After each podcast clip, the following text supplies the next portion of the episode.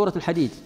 قال سبحانه وتعالى ثم قفينا على آثارهم برسلنا وقفينا بعيسى بن مريم وآتيناه الإنجيل وجعلنا في قلوب الذين اتبعوه رأفة ورحمة ورهبانية ابتدعوها ما كتبناها عليهم إلا ابتغاء رضوان الله فما رعوها حق رعايتها فآتينا الذين آمنوا منهم أجرهم وكثير منهم فاسقون. هذه الآية آه، في حكم الابتداع في الدين وأثره السيء. حكم ابتداع في الدين يعني من عمل عملا ليس عليه أمرنا فهو رد.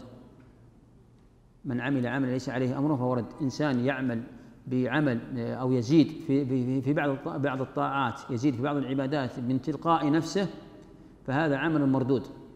وهذه عاقبة الذين يبتدعون في الدين. والآية في سياق آه، بني إسرائيل آه، أتباع عيسى وهم النصارى. لما ابتدعوا في في الدين أضاعوا دينهم وأضاعوا بدعتهم. لا هم الذي أخذوا بهذه البدعة ولا هم الذي أخذوا. وهذه هذه آثار البدع السيئة. هذه الآثار البدع السيئة. ولذلك قال سبحانه وتعالى هنا قال وآتيناه الإنجيل وجعلنا في قلوب الذين اتبعوه رأفة ورحمة. ثم قال ورهبانية. يعني غلو وزيادة في الطاعة. ابتدعوا. يعني يعني نأمرهم بخمس صلوات في اليوم والليلة يزيد يقول لا أريد أن أصلي ست أريد أن أصلي سبع.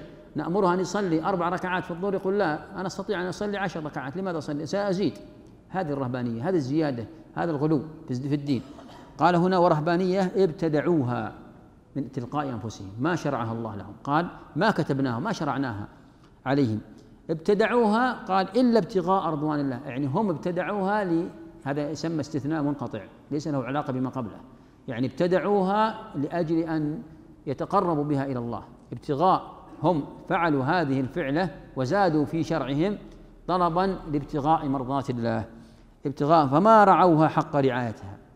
ضيعوا هذه البدعة وضيعوا شرعهم. وهذه من يعني من الأسباب السيئة التي يبتدعها المبتدع في دين الله يضيع دينه ويضيع هذه البدعة. لا هو في الطاعة وتمسك بها ولا هو بقي على البدعة. فالشيطان يخرجه من طاعة الله عز وجل ويوقع في البدعة ثم لا يستمر عليها.